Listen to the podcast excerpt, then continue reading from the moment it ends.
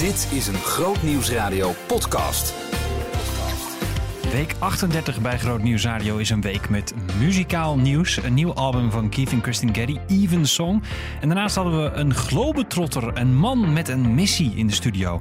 Zijn naam is Jan van der Bos, u zult hem ongetwijfeld kennen. En hij sprak met Jorike. Groot Nieuwsradio podcast. Met Maurits Reinoud. Hij is 70 geworden. Jan van der Bos. En ehm, ja, er is een, een, een biografie uitgekomen. Allemaal mensen die iets over hem vertellen. Over zijn jeugd, over zijn missie, over zijn... Nou, van alles eigenlijk. Ehm, dat is een hele grote bloemlezing geworden, zou je kunnen zeggen. En samen een biografie. Jan eh, was eh, bij ons in de studio en sprak met Biorieke. En daarin was hij erg openhartig. eh, en nou ja, werd ook wel emotioneel op sommige momenten.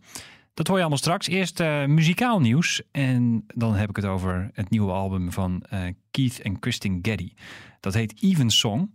Hans sprak met eh Kristin over wat dat precies betekent. En het antwoord, en dan verklap ik het misschien al wel een klein beetje, deed mij denken aan het liedje van Joke Buis. Over dat je s'avonds alles loslaat als je bij God komt. Nou ja, Hans van Vuren dus in gesprek met Kristin Geddy. The reason we have this conversation is the new album, even song, hymns, and lullabies of the close of day. At the close of day, Yes. um, not not everybody here in the Netherlands is is familiar with with uh, what an even song is. C- can you explain shortly the overall purpose? Yes, absolutely. Well, evensong is an old word, an old idea that has been long practiced in the church for hundreds of years. It goes back to Bible times, really. And that is a short service at the end of the day where we gather our thoughts and all the feelings, worries, everything of the day, mm-hmm. and we bring ourselves we bring ourselves to the Lord and using prayer and scriptures and songs. And these are this is a collection of songs to be used in a similar way to that to help draw us to the Lord at the close of day and to help sanctify the night. Okay, and did this this normal even songs that, that you're talking about is it something that you do as a family or is it with with people from mm. church? What what is what is normally done? Yeah. Yeah, so the, the the idea, the traditional idea of Evensong, we've done sort of our own little version with our family. We've got four young girls, and we like to get together at night and we, you know, talk about the day. But we most especially we sing together. The girls have learned a hymn a hymn a month for um, the last few years, and we'll sing a hymn and we'll pray with the girls, and then we'll play some music as they go to sleep, just to help settle their hearts. Is it something you do daily? At night time, most nights, unless we get in really late one night or something else is happening. Because life with kids is life with kids can be very unpredictable and crazy at times. Yes. But it's generally what we do. Most nights we do do that. And and then and then there's uh, storytelling as well, or is it mainly singing? Yeah. It's singing and praying at nighttime. We tend to do our Bible stories in the morning, um, just because we sort of divide it into two pieces, um, because um, just trying to keep all their attention. So we do the the Bible. Keith generally leads the Bible stories and prayers, prays in the morning with them over breakfast, Okay. and then at night we do singing and prayers. Yeah.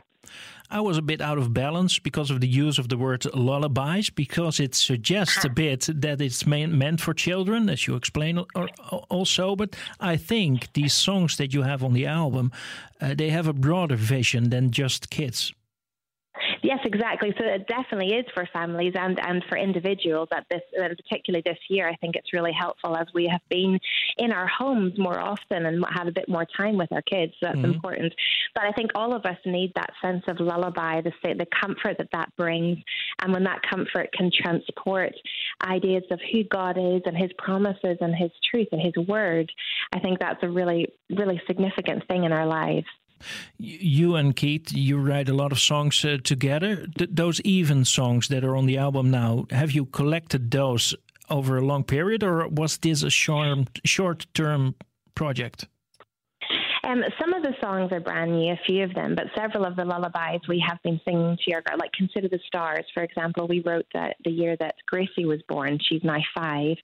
And so that's our third daughter. And then there's uh, um, some of the older hymns, like a couple of traditional hymns, like "Softly and Tenderly" and "Abide with Me," that were written long, long ago. Yeah. And then a hymn that Keith and Stuart wrote about 15 years ago called "My Heart Is Filled with Thankfulness," which is one which was the first hymn that I sang to our daughters, each daughter, when they were born in the hospital. It's the first song they heard outside of the womb, and um, so that was a special one to include in it. Hmm. Um, yeah, and then as, as Eyes on the Sparrow is an old, um, an old gospel song, and that was we'd never recorded it before, but we have, you know, I used to sing it back when I was 18, 19 years old and starting to sing, so it was lovely to get to sing it again. Yeah, th- that period in the hospital, did everything turn out okay in the end? yes, it did. Um, it's just I had very difficult pregnancies, and so it was always such a great relief whenever they arrived safely. And my heart is filled with thankfulness, and just yeah, that lyric meant an awful lot to me with the girls. Yeah, so maybe maybe that's the most uh, special song on, on the album. Maybe the most special hymn. The, the very first song is "Hushabye Baby," which was a, um, a, a lullaby that we wrote for our our last daughter, Talia, and so she's now two and a half. And so that's the one I, I lo- I'm loving that one right now because um, it's the most recent season. She's Mhm. now two, and so we've just been, you know, just coming to the end of the baby years right now, and it's just been a crazy decade. So that song sort of just represents Yeah. you know, when I listen to it, the many sleepless nights that we've experienced in the last decade. Mm, so they, yeah, then then you just want everybody just to sleep. yeah, exactly. Yeah. uh, I was listening to the song uh, "Keep Letting the Light In." It's that's Yeah. a, that's a really nice song to hear, but it also has this, let me say, edu- educational aspect. What was the Mhm. reason to do so? So that was written um, very much for our nine-year-old daughter. And as she's gotten older, it used to be the, the little questions. I'm scared of the dark. I'm all the little tiny like general things that little kids would feel whenever they're very tiny. But in the last year or two, she started to say, "Mommy, are you are you sure that I'm a Christian? Are you sure this is all real? Are you mm-hmm. sure that you know God?" Um, and and really wanting assurance of her faith, and also just so aware that you know she was just taking in so much more information and having to try and work through it all. This idea, just keep letting the light in and encouraging, singing over her, keep letting God's light, His truth, come into your mind and into mm. your heart so that you can best understand this just onslaught of, of messaging, you know, from just life and and television shows and just all the, the our world is so noisy Mhm. and um, just being able to uh, you know just sing that very simple simple idea over her just keep letting the light in as you face you know new questions as you face new worries and new struggles that keep letting Christ's light shine in and to help you understand it and to guide you through So it's born out of her uh, worrying about her being a Christian enough. Uh, do you Yeah. share? Do you share that uh, that type of worrying? I mean, growing up kids, do they worry you? Do do you have the same question? Will they be a Christian in ten years? Um, well, I think that we, you know, we don't know the journey that's ahead for for our children, but we do know that we have a responsibility to, as the Psalms say, declare to the next generation the glorious deeds of the Lord.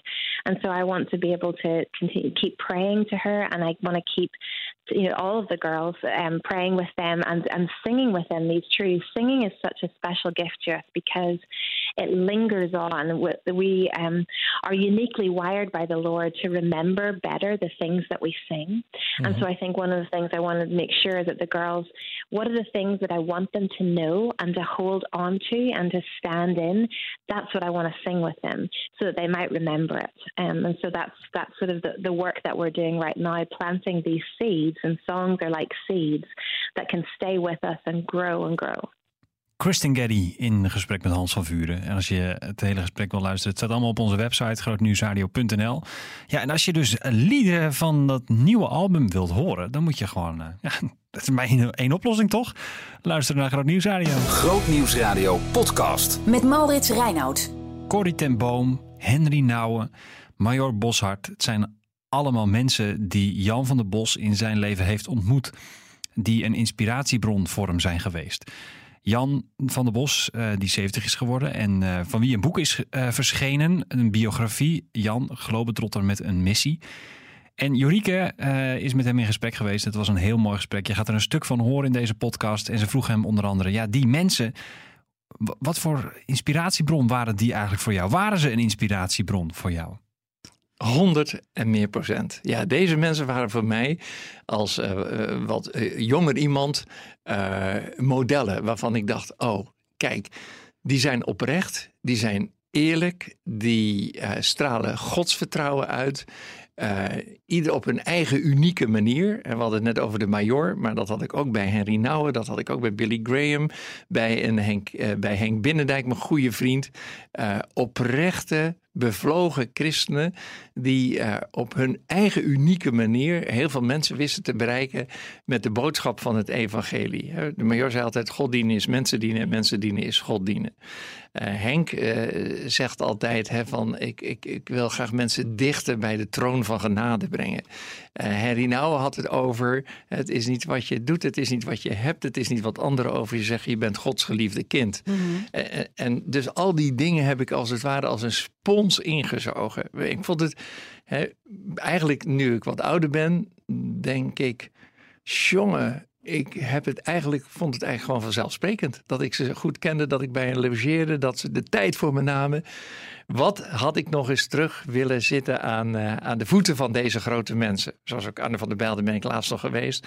Kwetsbare man, maar ben ik ook mee geweest in Oost-Europa toen we Bijbels gingen brengen of in China. En eh, dan denk ik, ja, wat een voorrecht dat je deze mensen mag kennen. En zo zijn er tientallen. En die hebben me altijd buitengewoon geïnspireerd. Ja, en, de, en de gemene deler is dan, eh, als ik je zo hoor, dat ze heel, dus heel oprecht, heel eerlijk en helemaal voor God gaan. En daar mensen ook naartoe willen brengen. Je had het over, je brengt wat meer kleur aan dan er, dan er soms kleur is. Eh, maar deze mensen hadden dat niet. Die waren puur oprecht eh, eh, en, en heel erg bevlogen. Eh, en eh, ik kreeg ook wel eens een vermanend woord van Henk. Henk zei van, joh, en dan zei ik, nou, we hebben 25.000 jongeren die lid zijn geworden van de Ronduit Club. Hij zei, Is dat nou echt zo? Of, of zijn het misschien wel nog, nog 20? Ja, maar je moet even groot denken. Weet je wel? Nee, zeg nou gewoon 20. Dat is toch ook mooi? Weet je wel, dat soort dingen. Dus dat, dat, eh, dat, dat vond ik wel heel, heel mooi om met die mensen op te trekken. En ook een stukje van hun leven mee te maken. Maar als, als, ehm, als, je, als je het hebt dan over van die inspirerende mensen, dit zit ook helemaal in dat van die geloofshelden. Als Ja. dat soort van de maatstaf is van mensen waar je mee omgaat, vraag je jezelf dan wel eens af van, oh ja, doe ik dan wel, ja, doe ik dan wel genoeg? Nee, ik zou mezelf. eh, ik heb een hele serie gemaakt voor eh, Family 7. eh, 70 afleveringen over geloofshelden in Nederland. Vond ik fantastisch mooi om te doen. Eh, en, en dan zeiden ze wel eens, en nou moet jij ook nog geïnterviewd worden. Ik zeg nee, want ik ben geen geloofsheld. Ik ben een wankele held, maar geen geloofsheld. Dus ik, eh, ik trek me op aan die mensen die, die, die er zo voor gaan en staan. Dat probeer ik ook op mijn manier.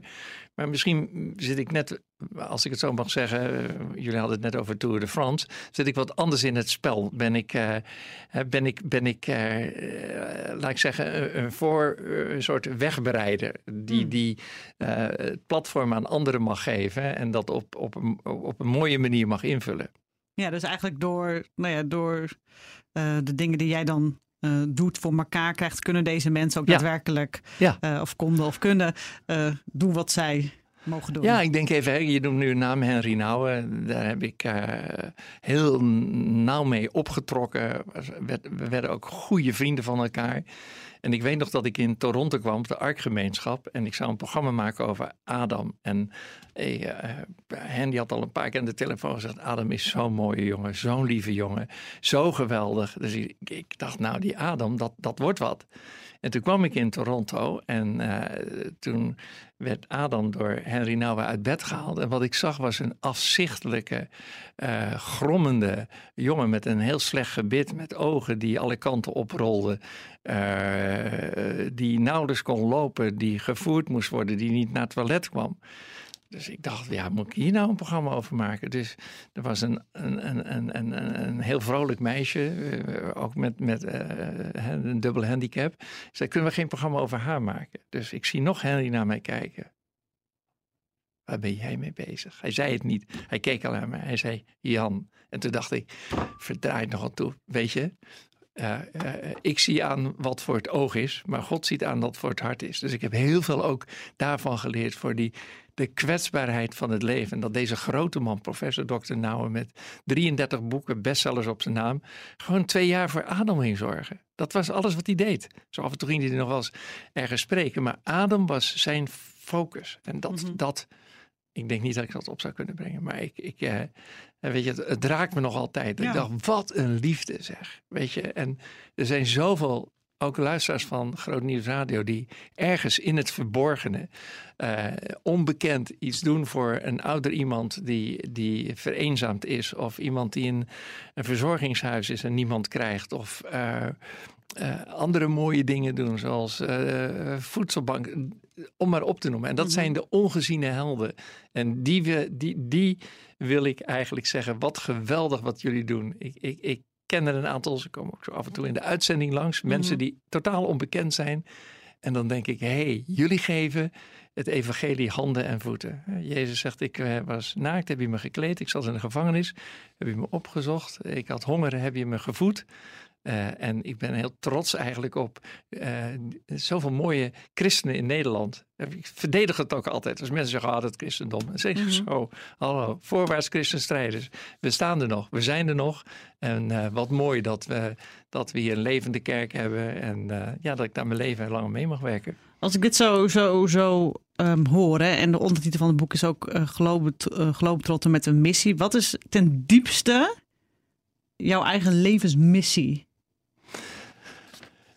De boodschap van liefde van God voor een verloren wereld doorgeven. Dus uh, uh, nogmaals, die, die prachtige zin. Het is niet wat je hebt, het is niet wat je doet, het is niet wat anderen van je zeggen.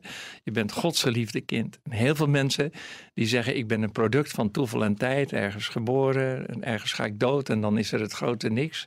En dan zeg ik: Ja, maar je draagt de eeuwigheid mee in je hart. Als je, als je sterft, dan verlaat een aantal grammen je lichaam. Dat is je ziel. Dus ieder mens heeft een ziel. En die ziel en dat lichaam behoort aan God toe. Dus vind. Uh, ik vind de, voor mijn mooie uitdaging is om juist met niet-gelovigen in gesprek te gaan. En met respect ernaar te luisteren.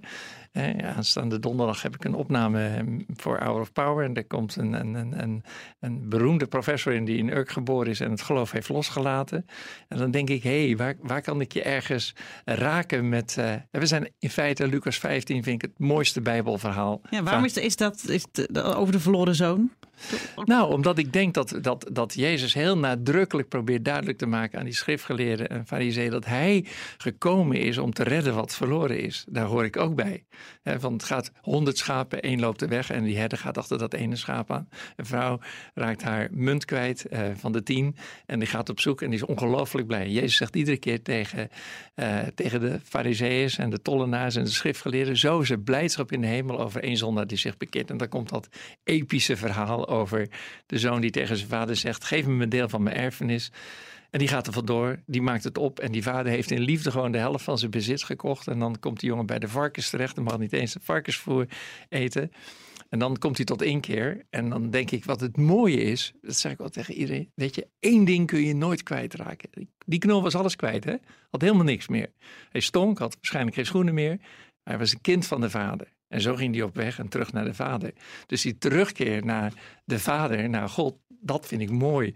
Om, dat, om daar een heel klein radertje in te mogen zijn. Maar heb je dat zelf ook al eens zo gevoeld? Dat jij het, het, het muntje, de schaap of de verloren zoon um, bent geweest die door God gevonden? Wie niet? Wie niet? Wij allemaal. Daarvoor vertelt Jezus dat verhaal. Wanneer heb jij je zo gevoeld dan? Nou, meerdere malen in mijn leven. Ik, ik, ik heb nooit getwijfeld aan het bestaan van God. Dat is voor mij uh, uh, buiten discussie. Als mensen die zeggen, ik ben vijf jaar van het geloof afgevallen of, of wat langer. Of, en dan ben ik weer terug en dan denk ik, oh wat een mooi verhaal zeg. Maar dat heb ik niet gehad. Maar weet je, ik ben in, in, in, in de oorlogsgebieden geweest waar ik mensen heb afgeslacht zien worden. Bijvoorbeeld in Oeganda. Ik ben in de hongergebieden geweest waar ik kinderen zag sterven, onschuldige kinderen. En waar ik een gevecht had met God. Eén beeld weet ik nog in mijn geheugengrift. was in de Sahel. Uh, een zendeling zorgde daar voor hongerende mensen. Ik kwam aan met het camerateam van de NOS. Er kwam een lompe geklede broodmagere vrouw met die holle ogen naar me toe en die legde een pakje in mijn hand. Ik dacht een pakje. En ik keek naar haar dode baby. En zij keek me aan en ze dacht, hij kan, hij is van een andere planeet, hij kan het misschien nog tot leven wekken of zoiets. We konden natuurlijk niet communiceren. En ik ben daar zo boos op God geworden. Ik heb toen echt gevloekt, een aantal keren. En ik zei ook tegen die kamermensen, ik ga niet meer door, ik geloof niet meer in God. En iedere keer als ik God bijna vervloekte, dan zei hij, Johannes 3 vers 16. Al zo lief heb ik de wereld ik me zo gegeven heb. En dat raakt me weer. Zo is het. Dus weet je, toen dacht ik ook vanuit mijn reformatorische achtergrond, ja, dat kindje heeft nooit over Jezus gehoord, dus die is verloren. Hmm. En daar leerde ik dat God zo genadig is. En dat God eigenlijk dat kind, dat Steve, nooit de kans had gehad om over Jezus te horen, om te leven, eh, op, in zijn armen naar de hemel is gedragen. Dat denk ik echt. Zo is God. Je vertelde ook dat misschien wel jouw missie, hè, dat andere mensen zich ook echt geliefd mogen weten door, ehm, door de Vader. Eh, dat je echt Gods geliefde kind bent. Kan je dat zelf voor de volle 100% volle overtuiging, kan je dat zelf zeggen? Ik, Jan, ben Gods geliefde kind? Ja. Want anders zou ik het ook niet kunnen doorgeven. Als ik zou zeggen, je bent Gods geliefde kind, dat zeg ik vaak. Hè, dat is ook het motto van Hour of Power. Uh, maar als ik er zelf niet in geloof, dan zou ik ook dat niet mogen zeggen. Want dan zou ik een, een, een, een, een of ander mooi verhaaltje ophangen. Nee, ik geloof oprecht met heel mijn hart dat ik Gods geliefde kind mag zijn. Met alles wat je doet, wie je Ja. bent, volledig. Ja. En wat doet dat? Om dus, want ik bedoel, dat is eigenlijk waar zoveel mensen mee worstelen. Om dat dus ten volle te aanvaarden. Dat je helemaal Gods geliefde kind bent. Wat, Nou, dat gun ik iedereen natuurlijk. En misschien dat je daarom ook kan doen wat, wat je doet. En dat ik, ik ben nu, je hebt het een aantal keren bij de luisteraars erin gevreven dat ik 70 ben geworden. Maar dat dat nog altijd mijn drive is. Dat ik eh, niet denk ik op een elektrische fiets en ga elke dag het fietsen. Daar hebben helemaal geen trek in. En zeker niet op een elektrische fiets. Maar dat ik ook in, hè, in, in, op deze leeftijd nog eh, hoop dat ik nog een, eh, een, een tijdje wat mag betekenen. En ja, ik ken natuurlijk heel veel mensen. En dat is heel leuk. Het is heel makkelijk om dan toegang te krijgen, om verhalen te horen, om die verhalen door te geven. Dus ik, ja, ik, ik, ik, ik, ik blijf dat ongelooflijk leuk vinden. En mooi, en dierbaar, en kostbaar. En alle woorden die ervoor zijn. want dat is, dat is zo, want dat, dat Gods geliefde kind zijn. Ja. Dat is, Ja, dat, dat is toch het antwoord. Weet je, je bent, je bent geliefd, want de Vader al zo lief heeft God deze wereld gehad dat hij zijn enige geboren zoon gegeven heeft. Dat een ieder, een ieder die in hem gelooft, niet verloren gaat, maar eeuwig leven hebben.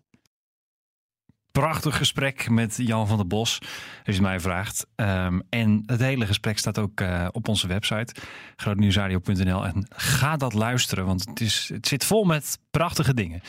Dus doe dat vooral. Komende week op Grootnieuws Radio. Willemijn de Weert, ze is kinderboekenschrijfster, schreef er meer dan 60, als ik me niet vergis. En zij eh, is te gast in Brandstof. Ehm, en ja, waarom is ze eigenlijk begonnen met kinderboeken schrijven? Al dat soort vragen. Die gaat uh, Eunice op haar afvuren, dus ga dat zeker luisteren. Ehm, maandag dus Brandstof vanaf 10 uur bij Groot Nieuws Radio. En we hebben natuurlijk allerlei mooie programma's. Dus tune vooral lekker in eh, hoe je kan luisteren. Nou, op allerlei manieren. Via DHB+, via de kabel, in je tv-pakket. eh, via de app natuurlijk van Groot Nieuws Radio. Of via onze site grootnieuwsradio.nl. Abonneer je op deze podcast, dat zou ik hartstikke leuk vinden. Want dan treffen we elkaar volgende week gewoon weer. Behoefte aan meer? Grootnieuwsradio.nl slash podcast.